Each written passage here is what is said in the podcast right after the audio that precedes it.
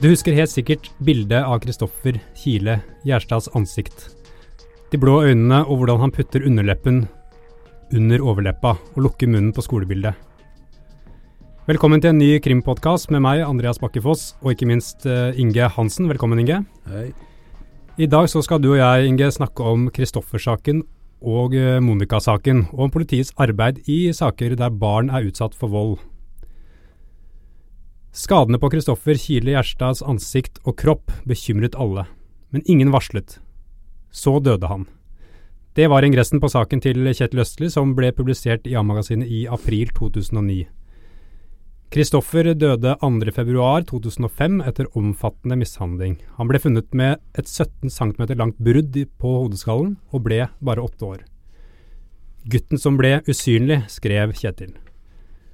Og Du dekket eh, rettssaken både mot Kristoffers stefar og mor Inge, og det må jo ha vært en sak som gjorde et uh, sterkt inntrykk selv på en erfaren uh, rettsreporter som deg? Ja, det kan du trygt si. Jeg har vel over, overvært mange hundre rettssaker, kanskje godt over tusen. Og de aller fleste går i glemmeboken etter hvert.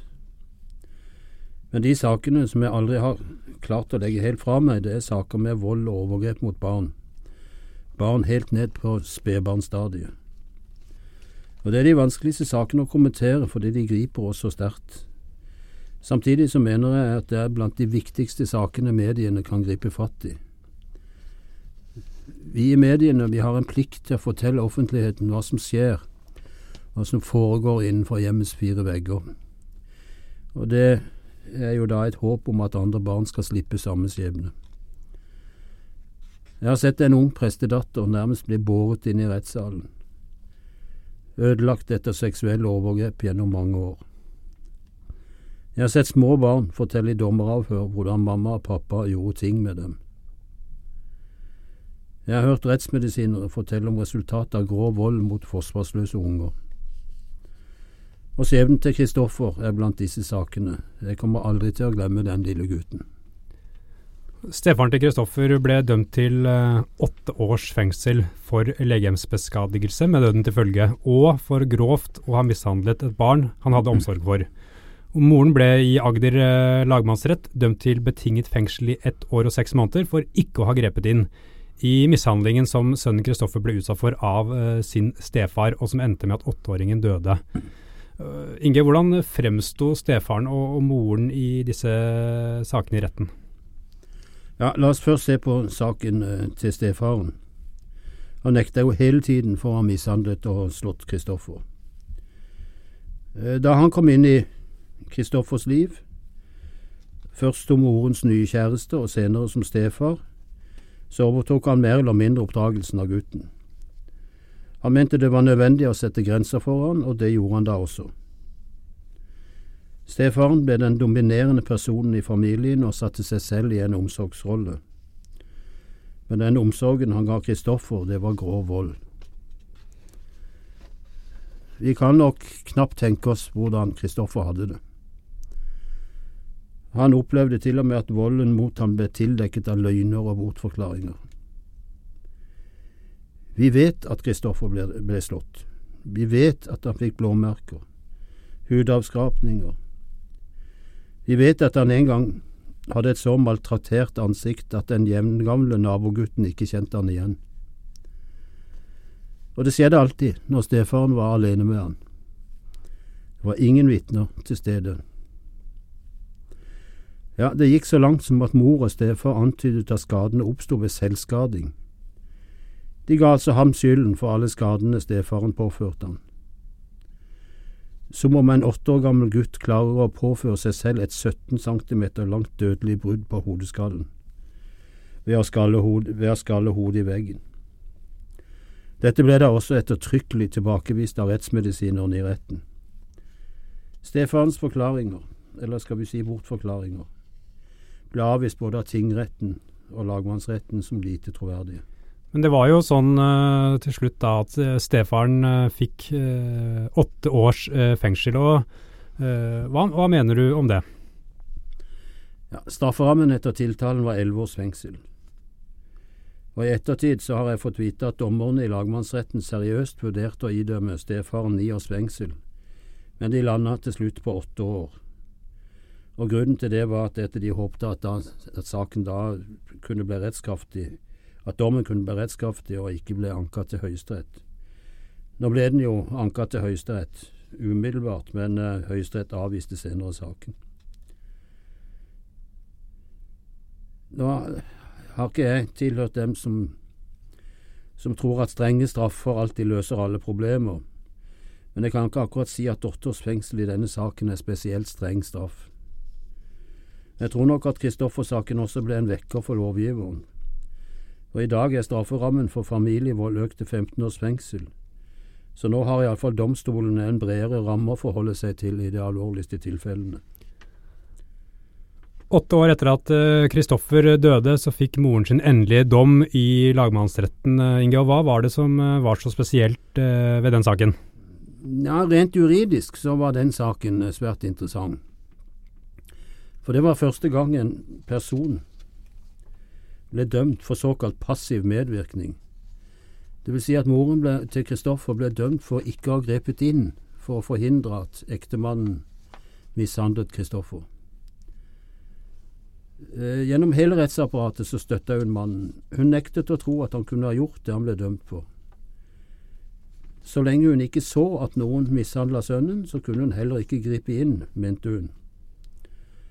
Først tingretten, og senere lagmannsretten da, var en annen oppfatning. Retten slo fast at hun hadde en plikt til å handle, en plikt til å hindre at sønnen hennes ble utsatt for ytterligere vold. Hun ble imidlertid frifunnet for dødsfølgen. Retten kunne ikke se at at hun kunne ha innsett muligheten for at Kristoffer skulle dø av volden han ble utsatt for. Morens straff ble til slutt betinget fengsel i ett år og seks måneder. Etter min oppfatning så burde en liten del av straffen vært gjort ubetinget, bare 14 dager iallfall, eh, fordi mishandlingen av Kristoffer var så grov.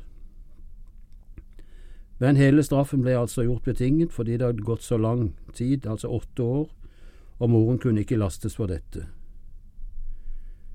Begge dommene gir allikevel etter min oppfatning et klart signal om at grov vold mot forsvarsløse barn ikke tolereres og skal straffes strengt. Gutten som ble usynlig, het om Kristoffer. Og eh, Inge, hvorfor ble Kristoffer usynlig? Ja, Rett og slett fordi de, de som så noe, de lukket øynene. Han ble usynlig for skolen og for helsevesenet. Skolen slo til slutt alarm, men det var altfor sent. Dagen etter døde Kristoffer. Legene på sykehuset så hvilke skader Kristoffer hadde, og det ble i ettertid kjent at de diskuterte seg imellom om det kunne være resultat av mishandling, men de gjorde, noe, gjorde ingenting med det. De som hadde plikt til å varsle, unnlot altså å gjøre det. For Kristoffer er det liten trøst at de i ettertid fikk kritikk fra tilsynsorganene. Så var det slik at uh, statsadvokaten henla saken mot Kristoffers uh, mor, men Riksadvokaten beordret ny etterforskning etter klage fra, fra, guttens biologiske far. og Hva forteller det, Inge? Ja, Verken stefaren eller Kristoffers mor ville ha blitt dømt for noe som helst, hadde det ikke vært for bistandsadvokaten til Kristoffers biologiske far og Riksadvokaten. Bistandsadvokaten påklaget statsadvokatens henleggelser til Riksadvokaten, og Tor Aksel Buss ga selv ordre om at det skulle tas ut tiltale. Riksadvokatens holdning i denne saken har ført til at kriminalitet mot barn og familievold for øvrig har fått en helt annen prioritet hos politiet enn før. Ja, for Kristoffer-saken eh, satte jo virkelig fokus på etterforskningskvaliteten hos politiet, eh, og avdekket også svakheter i politiets arbeid i saker der barn er utsatt for vold. Eh, noen år senere, i 2014, så sprakk jo den såkalte Monica-saken i Bergens Tidende. og Er det nok et eksempel på svak etterforskning der barn er offer? Ja, det kan vi trygt si. Monica-saken er en ren politiskandale, intet mindre. Og selv om det er en helt annen sak enn Kristoffer-saken, så er det visse likheter. I dag vet vi f.eks. at tjenestemennene som etterforsker, som etterforsker Kristoffers dødsfall, De ville pågripe og sikte stefaren bare et par uker etter at gutten ble funnet død. Men etterforskerne ble overkjørt av politijuristene som sa at saken skulle henlegges fordi det ikke forelå noe straffbart forhold. Noe lignende så vi i Monica-saken. Monica ble også bare åtte år gammel. Og den saken ble henlagt som selvmord. Det er ganske utrolig når vi vet at selvmord så å si aldri skjer hos barn under ti år. Skandalen ble et faktum da en etterforsker slo alarm og hevdet at det kunne være drap, men ble overkjørt av ledelsen i politidistriktet. Og så vet vi jo alle hva som senere skjedde. Politimesteren måtte gå, politidistriktet fikk straff, og varsleren fikk full oppreisning. For oss utenforstående virker det som om politiet i Bergen ikke tok saken alvorlig. Og de hadde nok ikke lært noe som helst av Kristoffer-saken.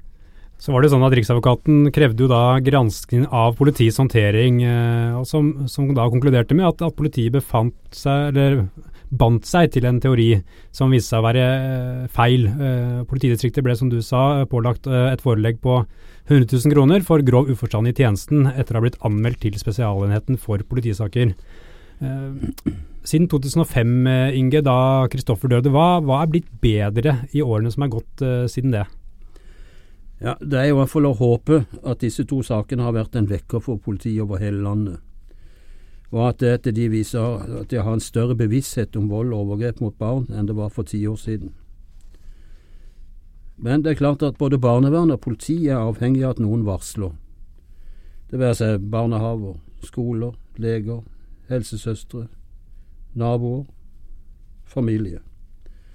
De varsler om mistanke om vold, varsler om mistanke om seksuelle overgrep. I 1937 så skrev Arnulf Øverland diktet Du må ikke sove. Det var en advarsel mot nazistenes fremgang i Europa. Diktet ble en vekker den gang. Nå trenger vi en annen vekker. Vi kan ikke overse at barn lider, at barn blir slått, at barn helt ned i bleiealderen blir voldtatt, at barn utsettes for alvorlig omsorgssvikt. Vi blir alle sammen påvirket av bildet av Kristoffer.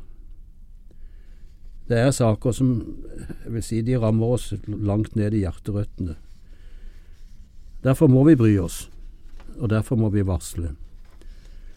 Så det kan vel være grunn til å minne om Øverlands ord, og jeg siterer fra diktet. Du må ikke sitte trygt i ditt hjem og si, det er sørgelig, stakkars dem.